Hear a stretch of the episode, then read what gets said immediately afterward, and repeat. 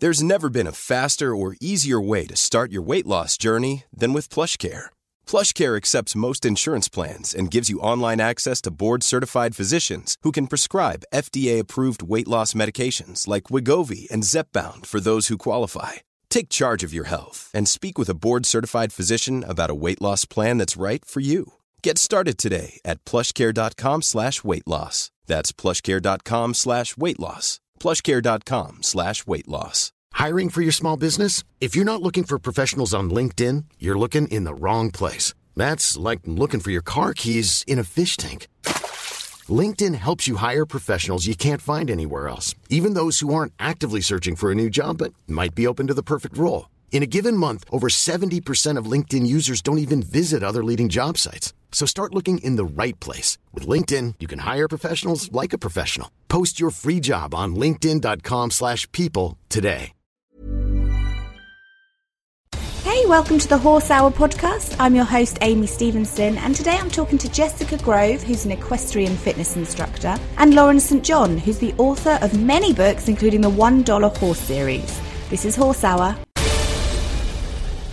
Now, just before we get started, most of you would have seen the awful accident that happened last week. It was Mark Evans, horse-drawn carriage master, was driving along the road carrying a funeral hearse at the time when a driver tried to overtake, cut in too early, and hit the lead horse called Will. And sadly, Will passed away at the scene. Poor Mark was thrown from the carriage. It was just a horrific accident. I spoke to Helen this morning and obviously they're going through a really rough time right now and they're trying to deal with the grief of losing Will and the fact that Mark's trying to recover from his injuries. And you have been really supportive. There's been loads of groups set up to help them, loads of support groups and GoFundMe pages. But Helen did say, please, please, please be careful if you'd like to donate because she hasn't actually authorised or given permission for any of these GoFundMe pages. And she doesn't want anybody to get conned or ripped off. So the best thing to do is to head to their direct Facebook page, which is Mark Evans Horse Drawn Carriage Master. All the legitimate information will be on there. Updates on how to donate if you want to, if you just want to give your well wishes and say, you know, you're thinking of them. Um, there's also a petition that's been set up, which Mark and Helen have authorised. It's going to go to Parliament and it is to make a legal requirement to legally have to slow down and pass a horse wide and slow so we can prevent anything like this happening again. Because a lot of us have been in a situation where drivers zoom on past us so quickly that it scares our horses it's it's so dangerous. And poor Mark and Helen have had to suffer the worst possible outcome. So we are thinking of them at this time, and uh, we do wish Mark all the best in his recovery.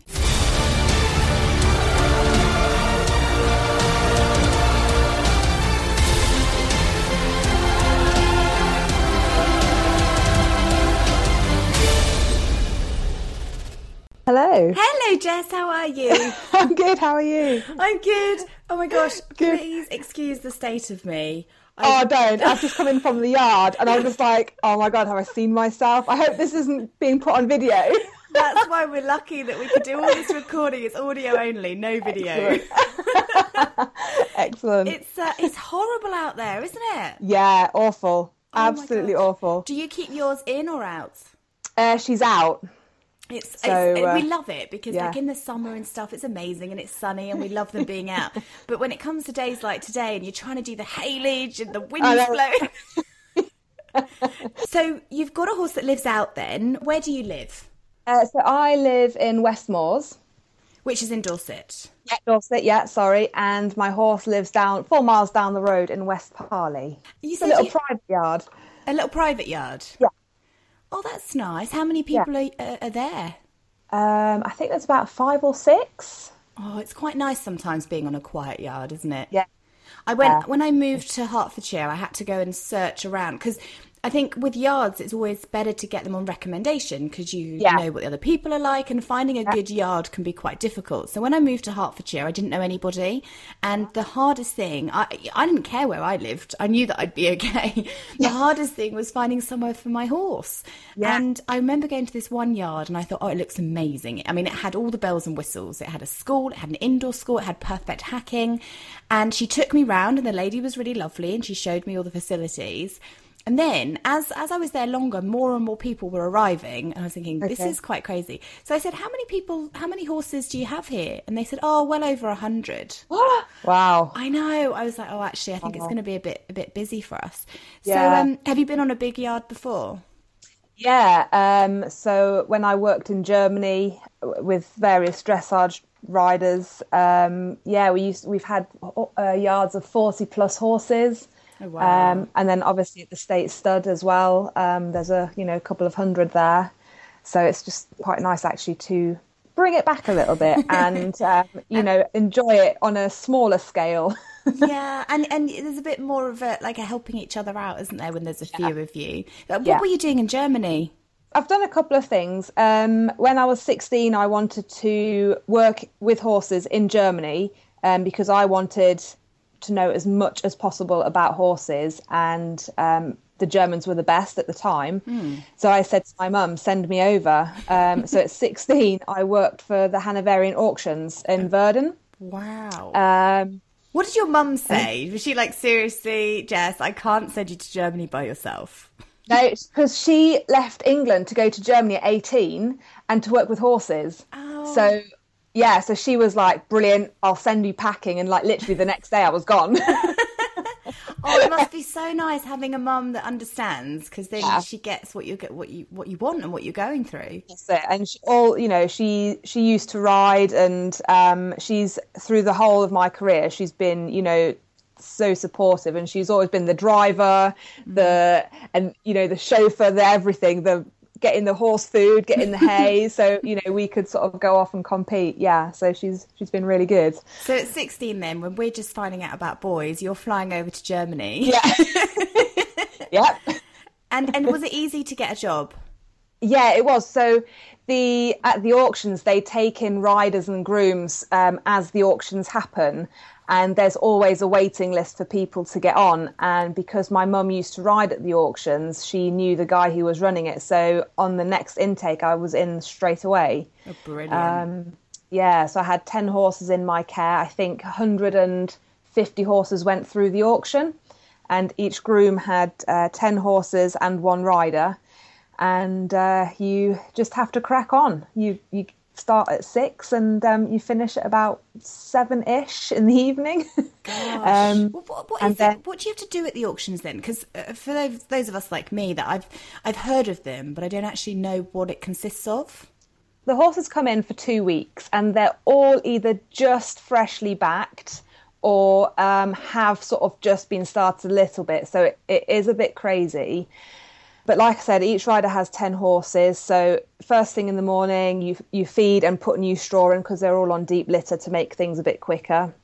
Then everybody gets timings. So the rider then, you know, um, say for example the first horse is out at nine o'clock you've got half an hour for that horse to be ridden in the arena and they do get ridden round like it's auction day every day and they come back the next is ready and it just carries on like that all day Do they get ridden in the auctions then? yes Yeah. Okay, so basically there's a big arena, and then you'll go in with several horses one at a time, and you'll ride them around, and then there are people there that are actually buying them. yeah, it's quite sort of prestigious at Verden. So it's one horse goes in at a time, and they basically get trotted round an extended trot until somebody um, somebody buys, uh, and they they go for sort of a quarter of a million to half a million euros. Um, so it's big money over there. Is it down to Yeah. their breeding then, and, and where they come from? Yes. Yes, so it's all Hanoverian bloodlines. Oh, beautiful. So for for you then, you've got to be experienced to be able to be to be allowed to ride them. Yeah, so they are all, like I said, they're all young and they're all a little bit crazy because their life's just been turned upside down, you know. Um, and it is it is hard work, and I think it's really taxing on the horses. Um, but I mean, some really good horses have come from there. But I, it's not really. I don't think I would buy a horse from the auction, to be honest. Oh, really? Uh, Why is that? just if they just get hammered you know to the point when when they are a little bit tired they sort of get a vitamin b injection and then they sort of carry on and you know and oh my and, gosh, uh, they inject them to keep them going. well they used to They Yeah. this I mean this is 15 years ago. So And how long did So, you do it for? uh, so I did a two week stint there, Yeah. and then I moved on to a dressage yard after that. Still Um, in Germany? So I took my horse over and trained over there for a couple of years. I wanted to, you know, learn as much as possible, and I thought it was the best way to do it was to learn from the Germans. Well, it is very much between the Germans and the British as to Yeah. who's the better dressage riders, and, and some of their techniques, and some of the even even when we're watching things on TV, we're watching the Olympics, we're watching you know international shows, the FEI, and all the rest of it. Um, you can tell they're very elegant, so elegant. Yeah, definitely. They're so athletic, aren't they? And just find everything so easy. So now then you realised, you know, this is what you want to do, and you want to be a dressage rider. How long did you stay in Germany for? So I was there on and off. I came home for a couple of years, then went back and worked for the Hanoverian State Stud. And I worked with a guy called um, Holger Finken who started horses like Salinero. Oh wow! Yeah, so again, another big yard, really amazing horses going through through that yard, uh, all coming in sort of fairly young uh, and all being trained up to Grand Prix. So that's where I learned how to sort of do all my Grand Prix moves. What's your, what's your favourite move out of that, the Grand Prix? I think it has to be piaffe. I think Oh, that when you, I think once you learn that and your horse learns how to do it, I think that is the ultimate feeling of suppleness and athleticism Mm. and togetherness. I think it's, uh, yeah, it's a bit of an awesome feeling. You see, Blackjack and I can piaffe very well when we're going downhill and we're spooking. but that's the only time. And when it's happening, I'm loving it. And my hips are swinging and his bum's swinging. And we're going, oh, yes, we look amazing. But we can't do it on demand. I know what you mean. So, so your, your mare then, it is a mare that you have. yeah. So your mare, is she a Hanoverian? No, she's a Welsh D. Is she? so. Yeah. The one that you had in Germany, was she, was she a Hanoverian? So I went over there with a Hanoverian gelding. Um, he got to Grand Prix, and um, I then sold him, and he went to Spain to compete on the young rider team. Oh, fantastic. Yeah, and then um, with that money, I bought a five-year-old mare who had never done anything in her life, and uh, yeah, I got managed to get her up to Prix Saint Georges before I sold her. Amazing. And and you're competing. So this is you're you're training them from scratch, taking them all through all the levels and then competing the two of you together in, in the competitions. Is that right? That's it. And how long did it take you? I've heard that it's about 8 to 10 years to get up to Grand Prix. Definitely. Um, I mean, some. I think some horses are. There is the exception where they're coming up to Grand Prix a little bit earlier, but I think eight to ten years is a fair, you know, fair amount of time to give them um, to to do that. Yeah. And would you say it's easier to take them to that level when you've had them as a youngster? Or is it easier to take something that's 6 years old that's done a little bit? Um, I I always prefer a youngster because you you're starting with a blank canvas and you can then build on that relationship. Whereas if you if you've had a horse that has maybe done a little bit, you don't know if they've come from a good home and you don't know what they've sort of gone through. Um, but at the same time, I know youngsters aren't for everybody, so I think it's a, a balance of what you prefer as a person and how you get on with that horse. Um, but I've always preferred, you know, a, a young one. Plus the money as well. They're always cheaper when, you know, they don't know anything. So Yeah. that's been um, They're definitely a challenge though when they when they're young, and and that's exactly what I mean.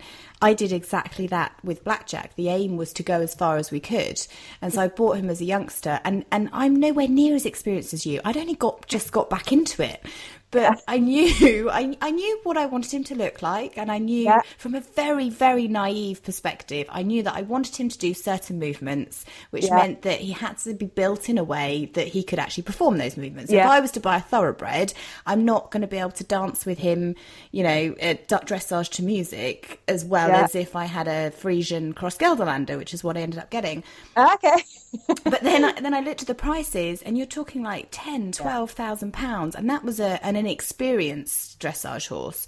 Yeah. So the only option I had was to go for a youngster that was 4,000 Yeah. and, and hope that I'd be able to, with help, train him up to a certain level. As it stands, he's broken and, um, and we can just about walk and trot now.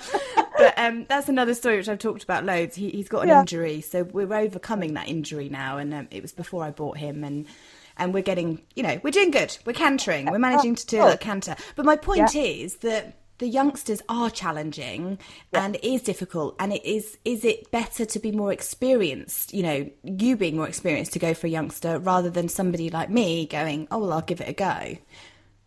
Um, I think it depends on the character of the horse because if you've got a youngster that's willing to learn, hmm. then and and is willing to accept your mistakes, I think that's easier. If you've got something that's really quirky and sharp and actually doesn't really want to learn anything and is quite bolshy, I think that's when you get into problems. Hmm. Um, so I think you know some people have been caught out with that, but hmm. other times it works. But um, That's really uh, fascinating because he's exactly the chilled out. He's exactly what you said. He's the chilled out hmm. one, and he's been very forgiving. Yeah. but then, then I've had this mentality where I know I'm not experienced enough, so hmm. I I surround myself with people that are experienced to help him. So Yeah. you know, I have someone ride him that can teach him the those moves that I won't be able to teach him. Yeah, definitely. I mean, I'm such a big believer in ask for help, you know, like get a good support team and don't be afraid to ask somebody for advice because other, you you can't do it on your own. Um, it's impossible. No, you can't. And we've talked about this before. I spoke to a, a man called, we interviewed a, a guy called Barry Cridland, who's a sports hypnotherapist, and he does, he does CBT. And um, we say that we often see these top, top riders, and they have all this these teams around them. You know, they've got the psychologists and the the um, the best trainers and the best box horse boxes and the best horses.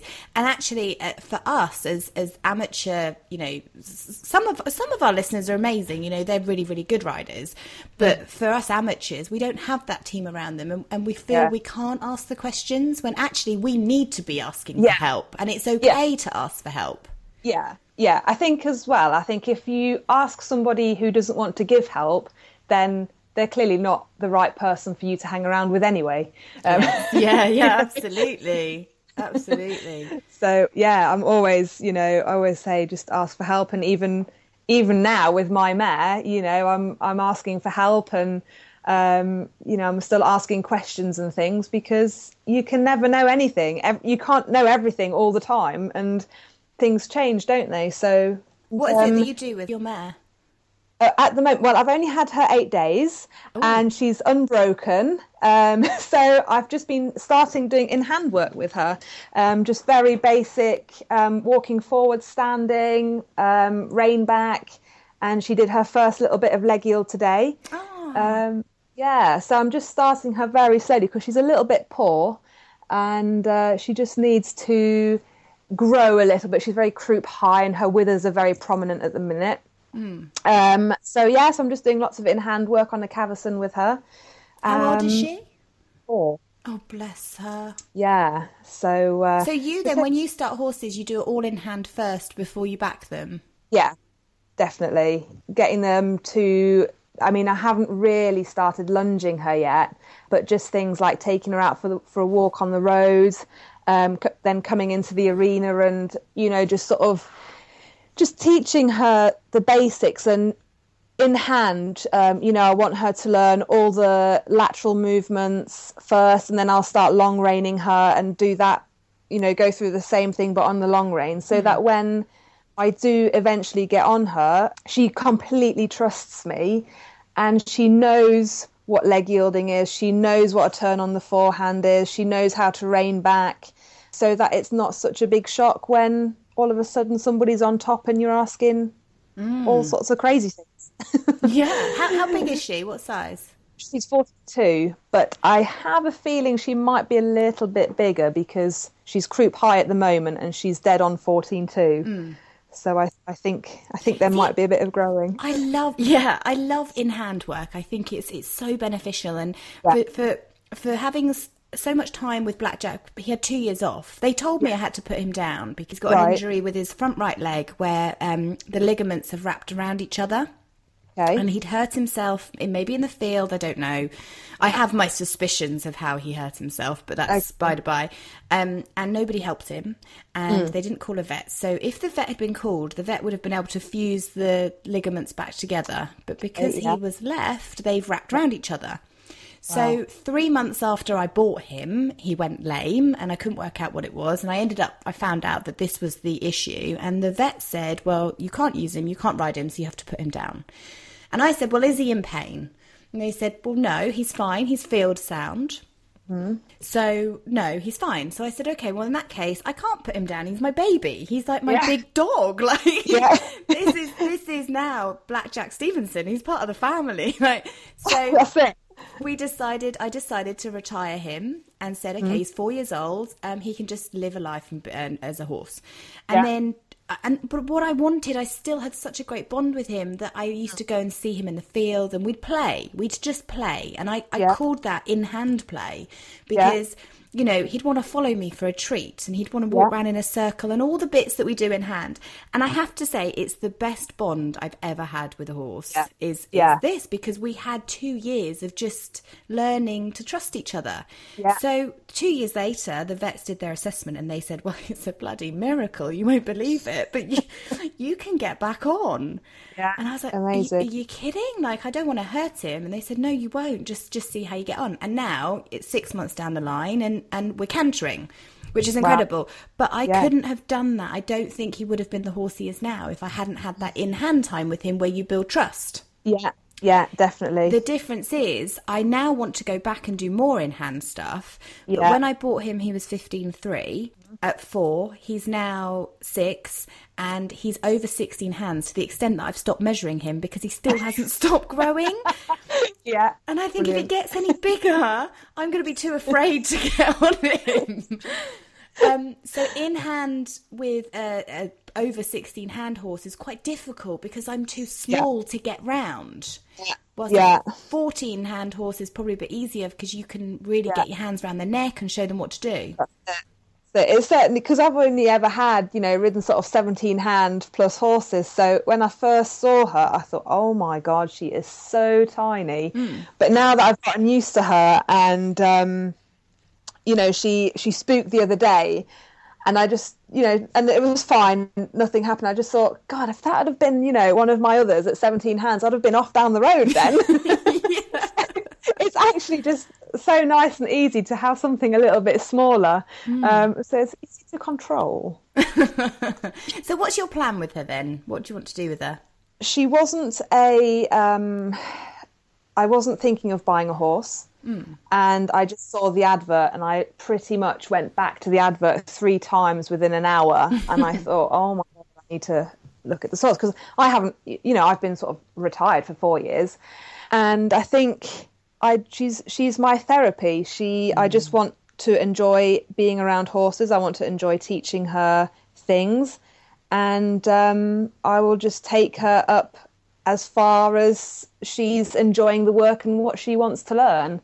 Um, on, you know, a bit of Sunday morning hacking and a little bit of jumping and um, yeah. So I just want to enjoy being around horses again and uh, and It's an escape.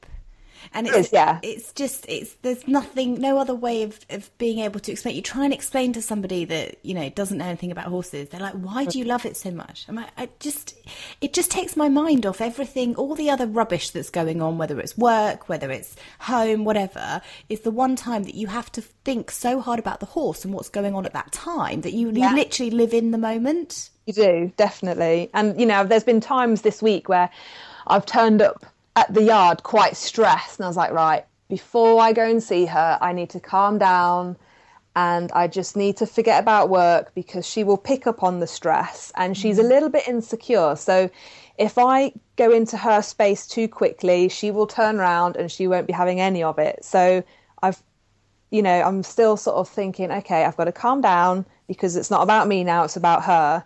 And afterwards, you know, an hour later, I'm back at work and I'm really happy again. So, yeah, therapy. It's good. It's expensive therapy. But you know, it's working. it helps. It, well, it helps with our own self management because I don't think I've ever been this calm in my life. what about your um, What about your your other half? Is he horsey?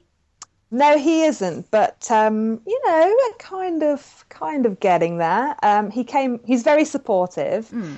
And um, he came with me to have a look because you know I thought I was going to be a bit delusional, thinking, why am I getting this horse? And I need a second opinion. Mm. and it, yeah, he knows nothing about horses, bless him. So when when I asked if I should go for it, if it's the right thing to do, he said, "Well, she's got nice fur and she's got nice eyes. I think you should." oh, bless him. How long have you guys been together? Coming up to four years. Oh, gosh. Have you managed to get him on a horse yet? Yeah, actually, I have. Um, so I took him pony trekking in the Black Mountains in oh, Wales um, a few years ago.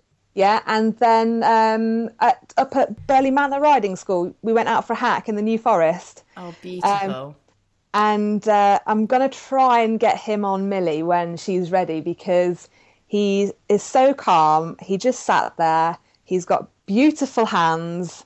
And I just said, you know, just sit a little bit tall and just sort of relax into your seat. And you wouldn't have known that he's never ridden. Oh, it's uh, ridiculous. Men are unbelievable. I see so many guys go and have lessons and it's their first lesson and they're trotting.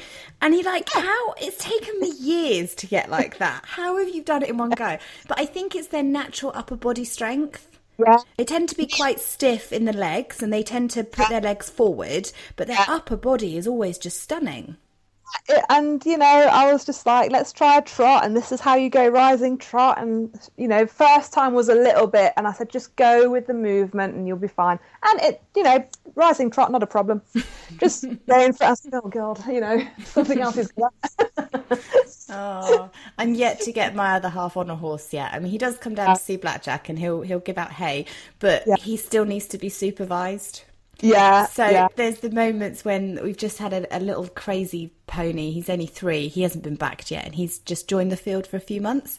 Yeah. And um, he's quite a, a, quite a bolshy pony. I think he's ready to be handled, uh, to take the next step now, and uh, and he loves it when it comes to feed. So I've never seen anybody run so quickly in all my life.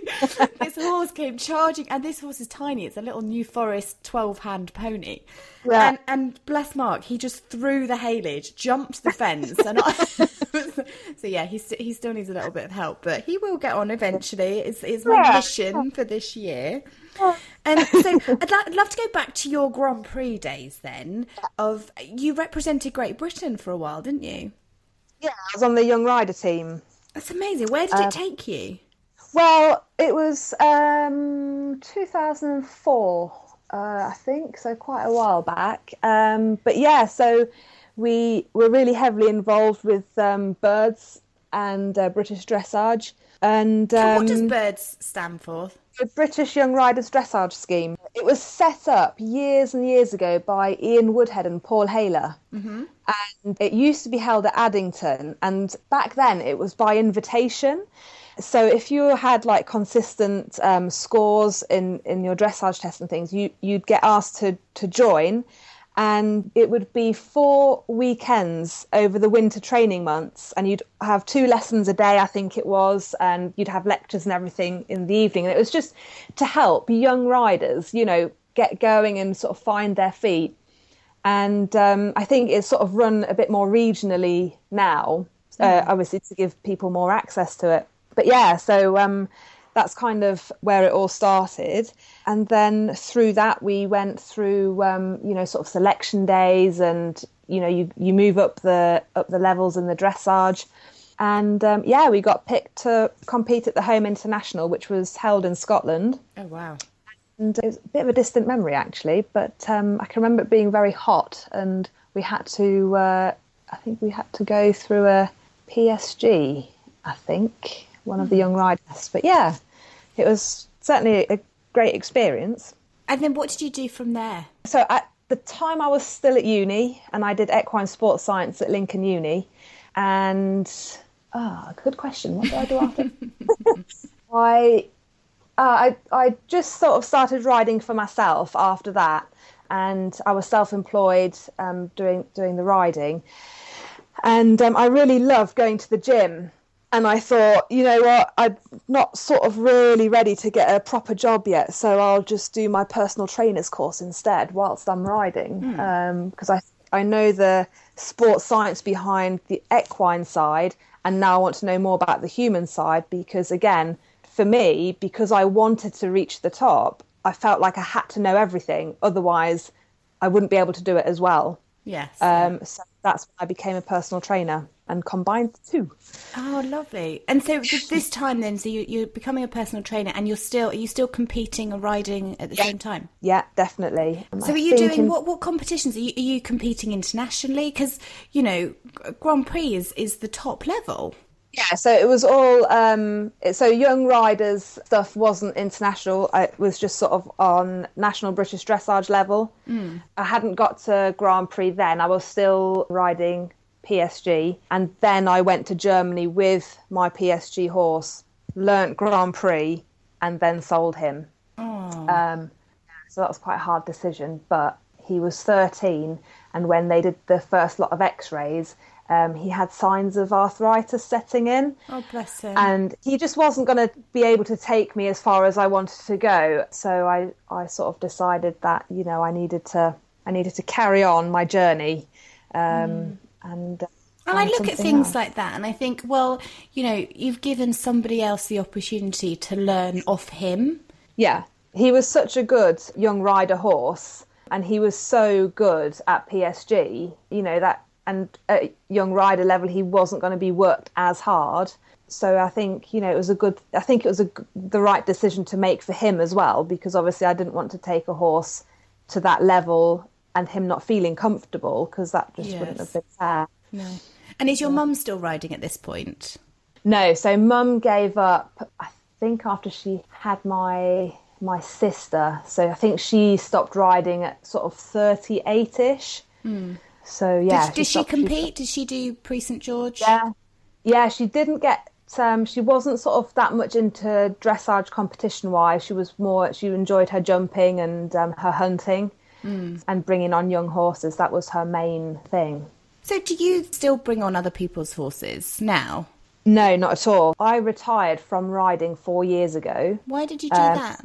Um, I'd had a really bad job and I basically just didn't love riding anymore.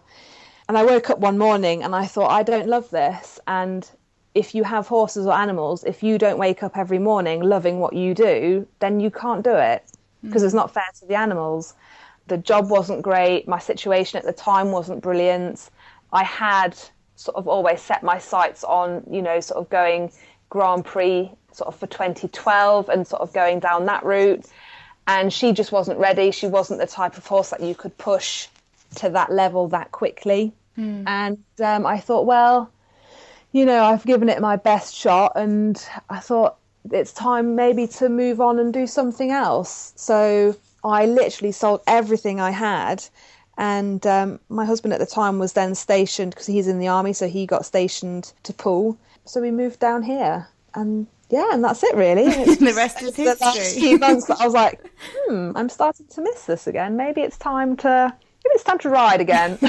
Well, well, now you live in an environment where we, we're really lucky in Dorset. We have the beach, the beautiful beach, um, but we've got the forest, and you can't get away from horses here because there's loads of wild ones in the New Forest. So wherever you look, it's something like one in three people ride, or one in three people have a very close connection to horses. Yeah. So it's definitely it's definitely a horsey pace. So you set up your business here then. You set up your business as a personal trainer and, and you are a, a rider personal trainer. yeah, so I do sort of your general personal training as well. And um, I thought I would. I tried to get into rider fitness quite early on, but the Equi Pilates had really taken over, and everybody was sort of raving about that. And I thought, okay, well, it's not. I'm not really doing that. I'm trying to sort of get people fitter to ride. Um, and it took a little bit of getting going because I think every time something new comes on the market, people are like, okay, well, we'll just suss this out a little bit, and then, you know, when when we see other people go through it, w- you know, we'll we'll join in. Yeah, so it took a little bit of getting going, but now I run rider fitness courses, workshops, clinics, do fitness assessments uh, and movement assessment on and off the horse because it's you know, it's so important to not be super fit, but you have to be fit to ride to give your horse the best opportunity to to move well because mm. if you're not moving well and if you're not symmetrical then you can't expect your horse to move well and symmetrical um, because you mirror each other all the time I found it fascinating when uh, I was talking to Zoe Squirrel last week, who's one of your clients, yeah. and she is the para dressage rider. And and one thing she said to me that stuck out was that her yeah. walking on a horse is the equivalent of of an able-bodied person walking because it gets the same muscles moving. So muscles that she wouldn't be able to use because of her disability, the riding actually moves those muscles.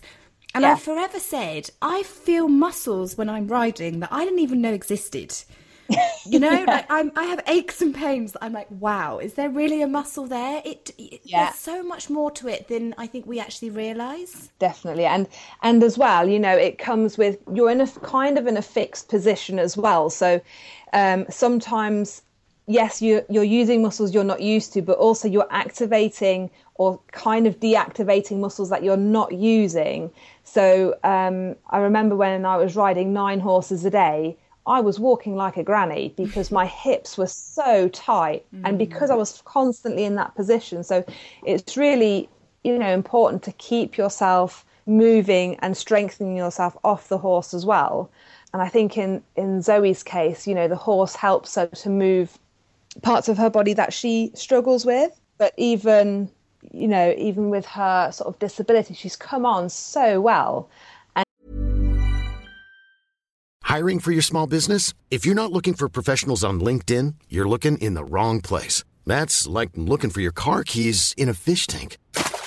LinkedIn helps you hire professionals you can't find anywhere else, even those who aren't actively searching for a new job but might be open to the perfect role. In a given month, over 70% of LinkedIn users don't even visit other leading job sites. So start looking in the right place. With LinkedIn, you can hire professionals like a professional. Post your free job on linkedin.com slash people today. Hi, I'm Daniel, founder of Pretty Litter. Did you know cats tend to hide symptoms of sickness and pain? I learned this the hard way after losing my cat, Gingy. So I created Pretty Litter, a health monitoring litter that helps detect early signs of illness by changing colors, saving you money and potentially your cat's life. Pretty Litter is veterinarian developed, and it's the easiest way to keep tabs on your fur baby's health right at home. Go to prettylitter.com and use code ACAST for 20% off your first order and a free cat toy. Terms and conditions apply. See site for details. Wow. Nice. Yeah. What you're hearing are the sounds of people everywhere putting on Bombas socks, underwear, and t shirts made from absurdly soft materials that feel like plush clouds. Yeah, that plush. And the best part? For every item you purchase, Bombas donates another to someone facing homelessness. Bombas. Big comfort for everyone. Go to bombas.com slash ACAST and use code ACAST for 20% off your first purchase. That's bombas.com slash ACAST. Code ACAST. And she's, you know, she's using her body more. She's realizing how she can use it. And we're always improvising. If I want her to do something and she says she can't, then I'll be like, okay, well, I'll find something to help you that will move that body part. so, mm, yeah. I keep getting told that I need to separate my upper body from my hips. So, um, okay. an example is when it comes to swimming, swimming's supposed to be really good for lactic acid. Gets rid yeah. of the lactic acid in your body. So yeah. after, um, see, I know a little bit, but I don't know a lot. So, um, yeah. my brother was a professional rugby player. So he'd quite yeah. often tell me little tips, that, and he said like once you've been to the gym or once you've done some exercise, go for a swim because it gets rid of the lactic acid and that will prevent you from being sore the next day. So I said, okay, brilliant. Yeah. Problem is, I'm rubbish at swimming.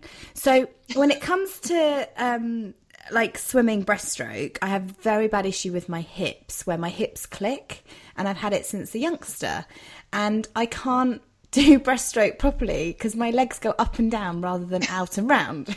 it's really not great. So when it comes to horse riding, I have an issue mm. where I'm always being told I need to separate my upper body from my hips and so that my hips can move.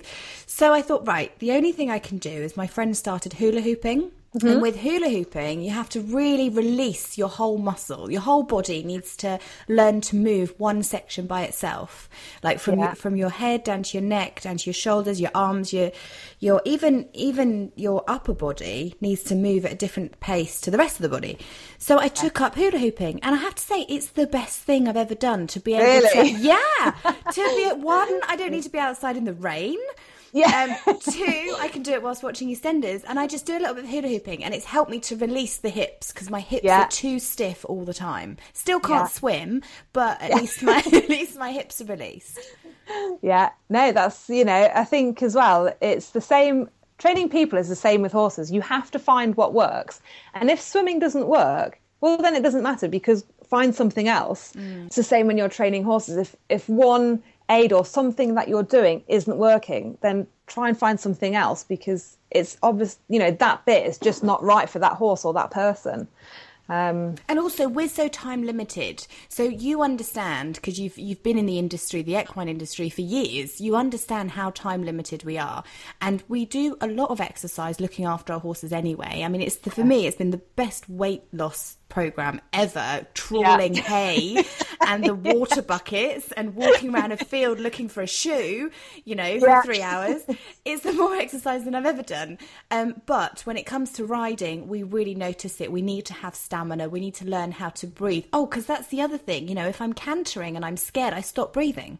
yeah, yeah, I feel that one. yeah. So with with you, you can teach us to work our muscles and keep our heart rate going, but at the same time breathe through it because that's so important. yeah, definitely. I think it's one of the one of the things, especially when you're riding difficult horses or young horses, you've got to be the leader. So mm. you have to have a strong body position. So if you don't have that, then what has your horse got to you know got to look up to to say actually it's okay, I'm taking the lead here. Yes, I, I can't stress how important it is to you know sort of be fit to ride um, because you spend so much time. I mean, speak to anybody, you know, how, how long do you warm your horse up for? Well, I walk him 10, 20 minutes, then I'll start with some lateral work, then I'll move into trotting, but I'll go rising trot and ride nice and deep and low just to lengthen the back muscles and to stretch him out. I'm like, okay, how long how long do you warm up for? Well, I've been at a desk all day, nine to five, then I've got in the car, um, I've done, you know, quick brush over, um, put the saddle on and got on. Well, your hip flexors and your thoracic spine are just so tight and compressed. And then all of a sudden, we want our horses to move freely and, you know, be athletic with it. And it's just not quite going to happen because, like I said, the horse mirrors you. So unless you're moving, you know, really well, don't expect your horse to move really well. So what can we do then? Let's say we're time limited. What can we do to just add that extra bit? I mean, obviously it would be amazing if we could go to a class every day or go to the gym every day and, you know, go and do all this exercise. Um, Yeah. But at the at the bare minimum, what should we be doing before or after we're riding? So before you get on, I mean, I'm I'm a little bit guilty of this because I used to warm up while I was in. I'd tacked up and I'd just do a couple of stretches, a couple of exercises just before I got on, just to. I think as well, just to take you know two minutes of time out, not to think about work or anything, and just get into the mindset of what you're going to do. So things like a couple of squats, um, a few hamstring stretches um, a, a couple of stretches to really st- open the hips up because obviously you don't you know you don't want to ride with tight hips. You want them nice and open.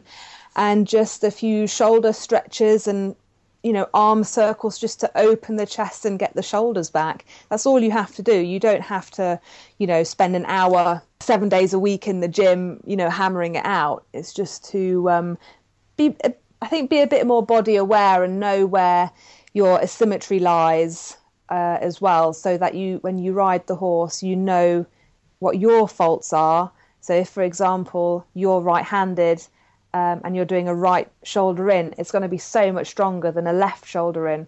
So you just know, okay, my left side's a bit weaker. I need to work more on my position to get a better shoulder into the left, and yeah, being a bit more body aware and going from there. Also, things like, you know, holding our hands up. We have a, an awful habit of dropping one hand lower than the other one. Mm-hmm. And then we also I say we, um, I get shouted hands down, legs down. so, you know, those are always head up, hands down, legs down. So, you know, my hands always skew off. And, um, you know, we need to keep our legs longer, stretch mm. our legs down. So, a habit that we have is crunching up all the time. And, and I found from wearing heels, that's not great. Heeled shoes really don't help. So, I moved to flatter shoes yeah. to try and strengthen the calf. But what else can we do to try and get our legs longer? I think that's a difficult one because you've got to look at the saddle at the same time. Because if the saddle doesn't fit, or the knee blocks are too high, or too narrow, the way that the saddle puts your legs into position, um, you've kind of got to take that into account. Mm. But just making sure that your hamstrings are long because when you ride, the hamstrings are shortened. So if they're even shorter than that, that will, you know, bring the heel up. So ride and, ride with longer stirrups not necessarily longer stirrups, but maybe like before you get on, touch your toes a couple of times or try and touch your toes. Like a good indicator is if you reach down and you can't touch your toes, you know you've got tight hamstrings and you're a little bit tight in the lower back. Mm. So maybe doing a couple of stretches like that will definitely help. And also core stability, because the stronger the center of your body is, the more independently you can then move your limbs. Mm. So if you're if you're a little bit weak through the core and especially through the lower back, then you're going to use your legs more and your hands more to find that balance. So if you're really weak and like your horse shoots forward, for example, you're going to lift the hands up because that's the natural way for your body to get its balance back is to put your hands out. Yes. And same with the legs. If you struggle to keep the leg long, it's because you can't control the legs independently from the core, and then they're going to rise up because our natural position of safety is the fetal position. So naturally, you want to bring everything in for security. Mm. So it's it's training the body to uh, be strong to move everything independently. Okay. Oh well, that that my other half will be grateful because at the moment I'm getting him to pull my legs every day. Can you just? I have to lie down. He has to pull the the pull. I was going to say my hoof then.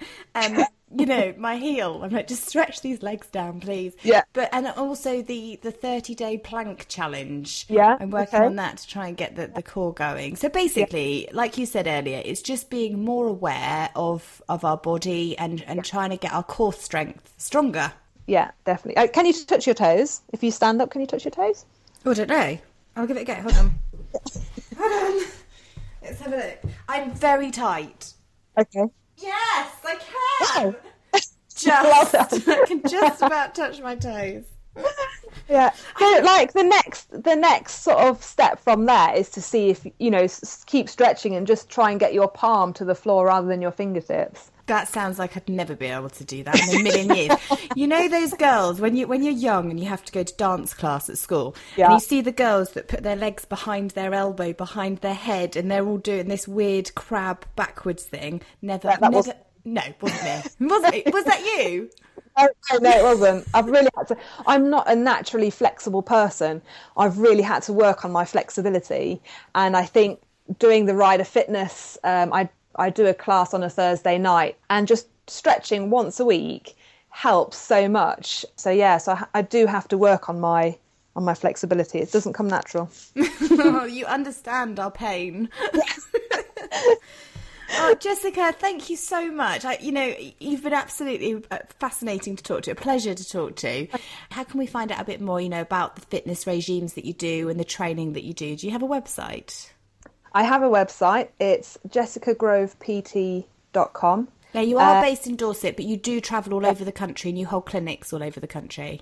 Yeah, I do workshops either with just riders or um, or clinics where I watch people ride um, and I assess people on and off the horse, um, and then looking at how they how they move, um, give them exercises and a little workout that they can do at home or before they get on to help improve those problems. Mm-hmm. Um, and yeah, and I, and I have um, in Dorset, I have a, a rider fitness stretch class, which is a bit of Pilates, yoga, and conditioning all mixed into one, and uh, a strength and conditioning group as well. So that's where we lift weights in that one. And uh, this is going to sound really random, but the way that things are moving, Wouldn't it be awesome if if people if they want to join the class but they can't because they live in Hertfordshire or London or whatever, mm. they could pay you like as if they were in the class, but you could all do it via Skype. So you could set up your Skype computer and they could be in the class at the same time. Yeah. Uh, well, funny you should mention because I'm about to set up an online training. Um, no way. For riders, because I've had I I post on Facebook quite a lot, and the main thing that's always come back is, "Oh, I wish I wish I lived closer," or "I wish mm. we could have something like this here."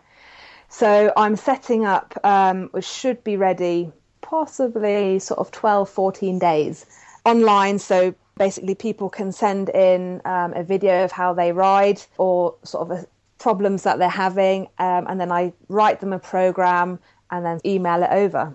That's such so, a yeah, good so idea. I'm trying to reach out a little bit more and try and help as many people as I can. oh, bless you. And are you on Twitter? I am on Twitter, but I I do most of my social media stuff on Facebook, to be honest. Okay, what's your Facebook account? Jessica Grove. Feel free to add me as a friend, and my page is Jessica Grove Personal Training. Jessica, thank you so much. I'm um, I'm going to book you. I need I need you to come to the theatre. I need you to help us both. Yeah, Thank you so much for having me. It's been really great. No worries. So we can follow you at Jessica Grove PT on Twitter or Facebook, Jessica Grove. It's been a pleasure. Thanks so much, Jessica. You take care. Bye. Bye. On to my next guest, um, a lovely lady called Lauren St. John. She's based in London in the UK and is an author, but she's also a wildlife activist. Lauren, how are you? Very good, Amy. Good to talk to you. I found you on Twitter, um, mm-hmm. and, and I, Twitter's amazing, as you do, yeah. yeah. And and I saw your bio, and I just found it fascinating. And you've written a few books. Um, the latest one, actually, you sent it to me. It's a short story called yeah a horse for valentine's day and now i'm going to be completely honest i don't i should find more time to read but I don't. And it's a nightmare. My life's so busy and then I've got the horses. And I read I read A Horse for Valentine's Day and I loved it. I loved getting back into reading and it's really bad, but I ran a bath and I just read it while I was in the bath. And I, I didn't I, I couldn't wait to get to the end to find out what happened. And oh, the, sweet. The great thing about a short story is it only takes about 10 minutes to read. yeah. But your main one that you're you, you know you're famous for is your book One Dollar Horse. Yes, One Dollar Horse. What's One Dollar Horse about? It's a trilogy, and it's it's about fifteen year old uh, Casey Blue who's grown up in the East End of London in a really rough uh, tower block, and her dream is to be an eventer and go to badminton, but um, although she does volunteer at this kind of rundown stables, she's um, got absolutely no hope of getting anywhere until her and her father uh, rescue a, a, horse from uh, knacker's yard. And they save this horse, but they've got nowhere to take it. And um, they buy it for a dollar, which they find they find on the street right before they rescue the horse um, in the oh. in the gutter. And then it, it's whether or not she can do it. And uh, she's got so much against her. Her um, her father's got a criminal record, so it's not just that she's got no money, no uh, experience, no any of the things that you need to make it as an eventer, really. But she's also got her father's criminal record working against her, and so it's about their story. And then uh, it's a trilogy, so Race the Wind is the second book in the series, and Firestorm is the third, and they're all about. Um, the second one is about uh, the Kentucky three day event and the, Firestorm is about the Burghley horse trials. Oh wow! Um, I find it really, really fascinating, amazing how you go into so much detail that even like the the riding stables that Casey started at were called Hopeless Equestrian. Hopeless Lane, yeah. Hopeless Lane. well, just... Hope Lane that she, she nicknames Hopeless Lane. Yeah. and you go into so much detail, and you're very knowledgeable about the equestrian industry in your books. Is that because you've got a horse background? Yeah, I grew up in Zimbabwe and we had eight. And I really desperately wanted to be um, an eventer when I was growing up. But I had, living where I had, we had no, very little money because the reason we had eight horses is because in, on a farm in Africa, you can pretty much have eight horses for free. They just wander around eating whatever's on the farm. And um, our, like our stables were built with bricks from our farm. Uh, the, they were thatched with grass from our farm. That even the paddock fencing was made with from gum poles on the farm. So um, we could have all the stuff, and people were always giving away their horses. So it was easy. Our horses weren't shod. We did most of our own veterinary work. So it was. It sounds strange. We didn't have much money, but so we were able to have all these horses. But dreams of being an eventer weren't, uh, weren't really possible. But um, I could do really cool things. So on our on our our, we had a thousand acre farm and we had a hundred acre game reserve on it. Mm, uh, like we had our own pet giraffe. and my father built me a cross country course through the game reserve. And I also had a, a separate field where he built me some show jumps to practice show jumping. So yeah, I had cool things like that, but no, but did he? He didn't have. I mean, how many elements of your own life did you put into your books? Did your father have a criminal background? Definitely not. my, my my father's the sort of person who would drive like at ten miles an hour in a in a thirty mile an hour zone. God, you know, he's terrified of the law. Um, no, uh, I think when because I now live in London and I miss horses, although I get to ride occasionally, I don't I don't have a horse. And going in and out of London on the train, I often pass tower blocks and and I always used to think like I was so fortunate to have horses growing up, and I tried to imagine being completely horse crazy like I was, and mm-hmm. growing up in an environment where I had absolutely no access to horses. So it was really easy for me to imagine the two things. Firstly, really struggling to get a horse, but also having no money to actually do anything with them. Because I mean, it is obviously lots of people start from difficult backgrounds. You know, like Mary King is a good example. Um, but it's obviously really hard. It is a sport that costs money. Mm. To make it to the top, yeah, you need Absolutely, to. Yeah, yeah. You need the support. Um, a friend of mine is a teacher in London. She, uh, I think it's near St John's Wood, somewhere around there, and she looks after children that are eh, very much like the kids that you're talking about, you know, from the tower blocks. They don't mm seem to have much hope. So every year she takes a group of them, she takes mm 10 of them to Jamie's farm. And Jamie's farm has all these animals, including horses, and they do a, they have a week there of therapy. And these oh, kids, brilliant. these kids come back totally different. You know, yeah, they, it's amazing. They it's learn a... respect. They learn mm-hmm. how to mm-hmm. care for an animal, and they end up being nicer to each other. They're nicer mm-hmm. to her as a teacher, and she's seen the difference in these kids. So she's done it for about four years now. She's seen mm. so much difference that she just keeps taking them. Yeah. And we often talk about horses being therapy, and and horses you know, oh, helping very you, much there. Giving you hope because of the relationship. Mm-hmm. I can see there's pictures behind you though of um, of horses there. Is that one of yours from Zimbabwe? Uh, it's my horse Morning Star, which you might be able to see. Uh, yeah. So, did you ever compete? Uh, I did uh, low level show jumping and uh, lots of gymkhanas and things like that. Yeah. And and now you write full time. I've always written full time since I was uh, yeah for the last 23 years. That must be quite hard to make a living. It, you know, it's we hear stories of how it's so hard to get published. I guess once you are published, then they're just waiting for the next book. Uh, no, that's definitely not the case. No, you're only as good as your next book. Doesn't matter how many books you've got published, and especially, I mean, it's really tough at the moment. Like lots of uh, independent publishers are being swallowed, either going bankrupt or being swallowed by bigger publishers, and even big, big publishers that have been around for, for decades are going bankrupt, and it's a very it's a tough industry, and um, especially you know for authors who are really being squeezed, and uh, even people that have been best-selling authors are really struggling to get book deals and so yeah, it's not it's not a given. No, do you think um, is that because uh, we've changed as a society and now we're reading less? Like you know, I, I openly said at the beginning I don't read as much as I'd like to, and mm. it's through time constraints. However, it was so easy to download your book today. Like it was mega easy. I, I went onto Amazon, I clicked buy, uh, I got the short story, 99p, straight down to my phone within a couple of minutes. And that was it. I was reading it on my phone. And I can take that anywhere with me. Mm-mm. So uh, is it true that people are, are reading less?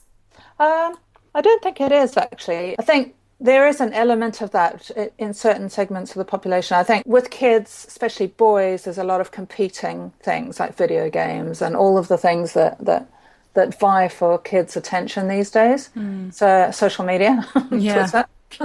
I think I think there's an element of that, uh, definitely. Uh, it, has been interesting actually because over Christmas there's a huge uh, resurgence in bookshop sales. I think people have gone away to to try things like Kindle, and some of them have enjoyed it, but then others have gone back to print books.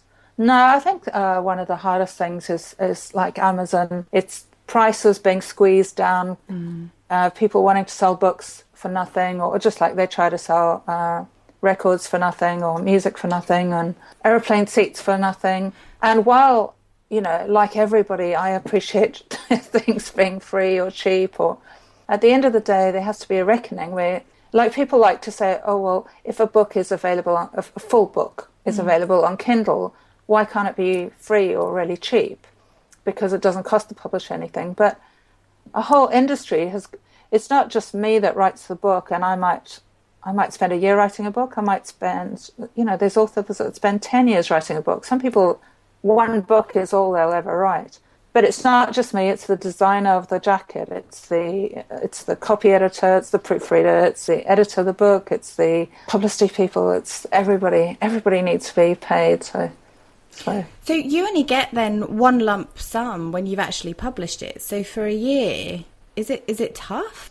Uh, well, I can't imagine thinking like, okay, we all get our monthly wages each month. I can't imagine thinking like, wow, okay, have to, you'd have to wait a year before you've got any money coming in, and then you've spent all this time writing this book, and it, and you're being creative, and you've put everything into it, for then people to turn around and say, no, you know what, I want it for free. Mm. It, it, varies from contract to contract, but uh, sometimes you don't get paid at all till you've written the whole thing uh, sometimes you get paid when you sign the contract, then when the book comes out, which might be 18 months after you've written it or a year after you've written it. And then you don't get the next bit till it comes out in paperback, which is a year after that. So it's often like a three year span of you starting to write a book and then actually getting the full amount of money. And I know when I wrote my first book, which was when I was 22, that was a huge shock for me because I, when the publisher said, "Oh, we'll pay you X to write it," um, it sounded like a huge amount of money to me. I was like, "Oh my god!" You know, it wasn't. It was a tiny amount of money, but for me, I was very, very poor at the time. It, I thought, "My goodness, like this is so unbelievable." I'll get.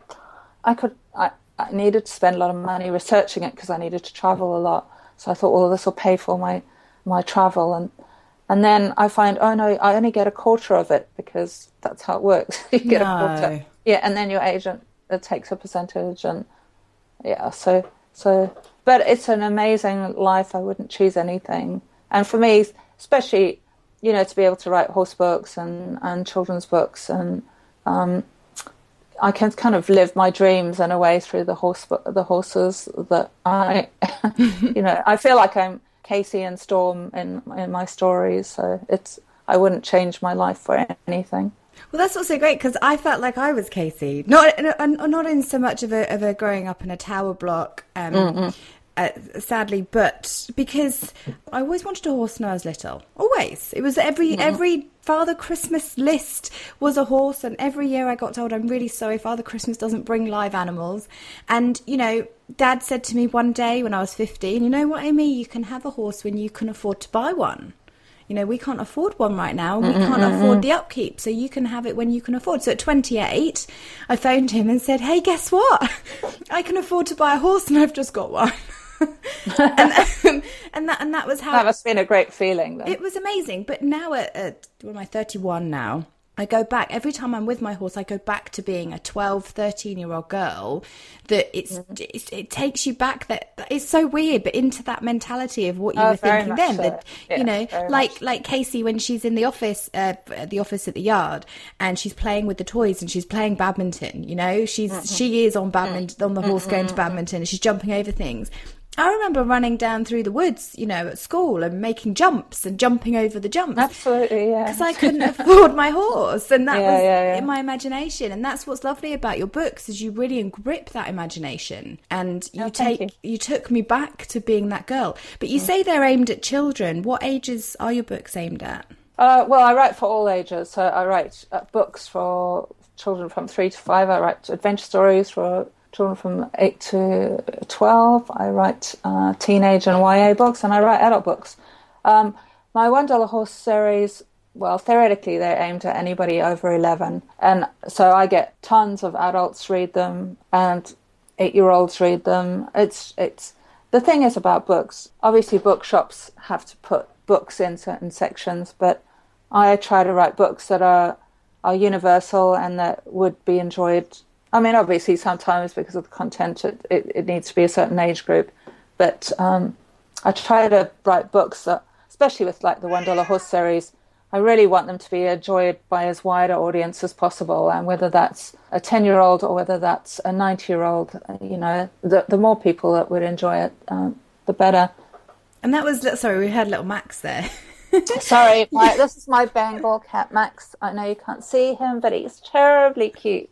And you're you're a wildlife activist at the same time. Yes, um, I'm an ambassador for the Born Free Foundation, and so um, I, when I was growing up, uh, my family I, I, had a pet giraffe and we had pet warthogs and and ostriches and all sorts of creatures. And my family used to rescue lots of animals. We, we always had lots of orphaned and injured creatures in our house, um, uh, which was a bit crazy. But um, at one point we had eight horses, eight dogs, uh, six cats, two warthogs, a goat, and um, what a giraffe and whatever was kind of passing through at the time. I even had three pythons at various points. Oh my gosh! So when I started writing uh, children's books, I wrote uh, my first children's book was called The White Giraffe. I found that I really missed, um, although I go back to Africa a lot because my family are all there. Um, I miss working with animals, so I approached the Born Free Foundation. Uh, we did an amazing uh, competition together to get kids thinking about conservation and, and saving animals and um, I've been helping them and an ambassador for them ever since. And I've actually got a I'm taking part in an art exhibition in New York at the moment uh, that's uh, raising money for them. So you're an artist as well. Uh, I paint and I. Um, these are wildlife photos that, that, are in the exhibition. So it's, it's an exhibition called Vanishing Worlds at West Village Gallery in uh, actually New Jersey. Oh, and, beautiful. Yeah, so it's about their wildlife photographs I've taken. But yes, Born Free is amazing. So I go on rescues with them. I, have rescued, uh, helped them rescue three leopards from a zoo in Cyprus. And uh, we took them to Born Free's sanctuary in uh, Shamwari in South Africa. Hmm. And, uh, and I've helped them. Uh, been on a, a, rescue of dolphins in Turkey with them as well. Uh, so they're re- really incredible people. Yeah, so so Born Free look after or help rescue a whole range of animals. It's not just I for some reason years ago I thought it was just the tigers and the lions. No, it, it was started because Born Free um, because when the film uh, Born Free happened, Virginia McKenna and Bill Travers, who starred in the movie in the '60s, they were really um, influenced by their time in Africa and they started um, a charity that ultimately became Born, the Born Free Foundation and they rescue animals from horrific situations of captivity. So that might be lions, might be bears, could be dolphins, basically. And they try to um, set them free. But it's unfortunately with animals that have been in zoos and circuses, uh, it's not as simple as just taking them to a wild space and opening the cage door. A lot of them, um, you know, they lose. They've never. They might have gone as cubs and never learnt to hunt. Um, they might. Some zoos take out their teeth or their claws. So basically, what you want is to take them and put them in as free and as wild an environment as possible, uh, mm. where they can feel wild again, but um, still, you know, be taken care of to a degree. I was shocked to hear that in Wales there's still there's still no law that circus acts can't use particular animals in the circuses. Well, incredibly, I mean, even Bulgaria has banned the use of animals in circuses, and the UK has not. And it keep the bill keeps going to Parliament, and uh, incredibly, it's literally one MP that keeps stopping it. At one point, it was about four, but I, I think it's now down to about one. This one person is seems to think it's fantastic um, for animals to be taken out of their natural environment and exploited and abused in circuses. Some people say that horses shouldn't be used in circuses. What do you think about that? Well, I, I wouldn't have any horse. Um, I think even aspects of um, not not pure dressage, but you know there are trainers that are guilty of, of exploiting horses. I mean, I think that all, if it was up to me, every animal, whether it was a cat or a dog or a horse or a, a lion, would would be in its natural environment and be be looked after. And, and while I love riding horses, I wouldn't change that. I think because actually, if you go to places like Badminton, you watch those horses they love what they do. Most horses, um, you know, if if they're looked after and loved and supported and proper kindly trained, they really really enjoy. Horses are curious things as well. They, you know, a smart horse, an energetic horse, will really relishes eventing and things like that. So, so yeah, I think it's so depends on the environment. I wouldn't I wouldn't have any animals used in circuses if it was up to me. Definitely not. And they don't really, we don't really need animals anymore with Cirque du Soleil, Of and you you know, there's so much that the humans can do that is. We definitely don't need lions and tigers. I mean, no one's Mm. No. ever seen a lion and tiger be looked after, No, only ever beaten. Um, you must learn so much through doing your research for your books. Then you must be like a wealth of knowledge. I'm definitely not a wealth of knowledge, but um, but it's fun. Um, researching books uh, is is one of the most fun parts of my job, and I always I always go to the actual place. So if I'm writing uh, mystery adventure novels, um, like my Laura Marlin series, they're all set in exotic. And same with my White Giraffe series, they're all set in exotic destinations like the islands of Mozambique or Russia. Um, and I I will always go to the place to to research it. For my horse books, I went to uh, you know I spent a lot of time with eventers and went to Badminton and Burghley and even the Kentucky three day event. oh wow, what was that like? It was brilliant. I was it's just it's wonderful. I I think you I think it just gives thing makes things um, a bit more authentic if you actually go there yourself and see see things. And it helps you write then as well, doesn't it? Because you Oh, actually know you can put in, like I was saying beginning, you've got that intricate detail there. You know the BHS exams and uh, all the little the grooming box, the, the tiny, tiny, tiny little things that most horse equestrian, most people that aren't horsey wouldn't wouldn't know. You'd say a grooming box. What is that for me to shave my beard? Like, what do you need that for? Yeah, yeah, yeah. Oh well, Lauren, thank you so much for joining us. It's been a pleasure. We can follow you on Twitter, can't we? What is what's your Twitter handle? Lauren St. John, and my latest horse book is called The Glory. It's about a 1,200 mile endurance uh, race across the American West. Oh wow. And I went there to research it. I drove 1,800 miles across um, the American West from Denver, Colorado to uh, Oregon and via Wyoming. And one of the greatest experiences of my life is I spent four days on a ranch. Incredibly, this ranch was 650,000 acres in Wyoming, and I rode a wild, a formerly wild Mustang through the mountains, and that was pretty special. Is that endurance ride like the Mongolia? I've heard about the It Mongolia is, yeah. That's trip. about a thousand, a thousand. I can't remember if it's a thousand miles or I think it might be a thousand kilometers. But uh, yeah, that's pretty amazing. And a South African woman won it last year, which was pretty incredible. Oh, nice. Yeah, I mean it's it's an amazing sport, endurance riding. It's it's it's really fascinating sport. Is there anything particular that you learnt from it that maybe we could take away? Um, Because it's a very different concept, you know. With with the main disciplines of riding, you can take a lot of the concepts of each one and combine them. So, you know, for example, with dressage, they take the techniques of the canter um, and making it soft and pushing the horse forward and bringing them back to gain control. They use that for the jumping. In the show jumping. So I'm just thinking, is there anything from endurance that we could maybe take for our other disciplines? Um, actually, I think that one of the best things about endurance riding is is uh, the person. It's not about who's the f- fastest person past the post. It's actually about the the winner is the best, the horse that's in the best condition at the end of the thing.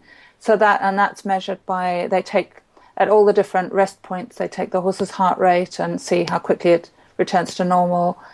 And I think that's pretty phenomenal because that means that instead of people really pushing their horses, so you get these broken, wrecked horses at the end, actually, it's the person who takes the best possible care of their horse that wins, and whose horse has been um, obviously the best conditioned horse leading into it and has helped them. So I think that's a really wonderful thing about the sport, actually. Lovely. Thanks, Lauren. So your next book out, how can we get hold of that book? The Glory is out, out now in any great bookshop or Amazon, and that's for anyone from 11 and older, 11 to 90, basically. um, and also the latest White Giraffe series children's adventure called um, Operation Rhino, and that's out too. Please, please try to buy them in real bookshops. But if you happen to buy anything on Amazon, and that includes a horse for Valentine's Day, please, please leave a review, even if it's only one sentence. That would be really helpful. Every little helps. And obviously, we want to support the Born Free Foundation as well. So if Yes, you do please. get two minutes to donate, even if it's a pound, every little helps. Exactly. Thanks so much, Lauren. You take care. Thanks, Amy. That's really brilliant. See you. All right, cheers. Bye. Bye. Thank you for listening to Horse Hour. I hope you enjoyed this episode and I hope you have a good week. You've been listening to Horse Hour. Join the community on Twitter, Mondays, 8 pm UK time, 3 pm Eastern by using the hashtag Horse Hour. Follow Amy at Amy Stevenson1 and subscribe to us on Acast, iTunes, Stitcher, and Player FM.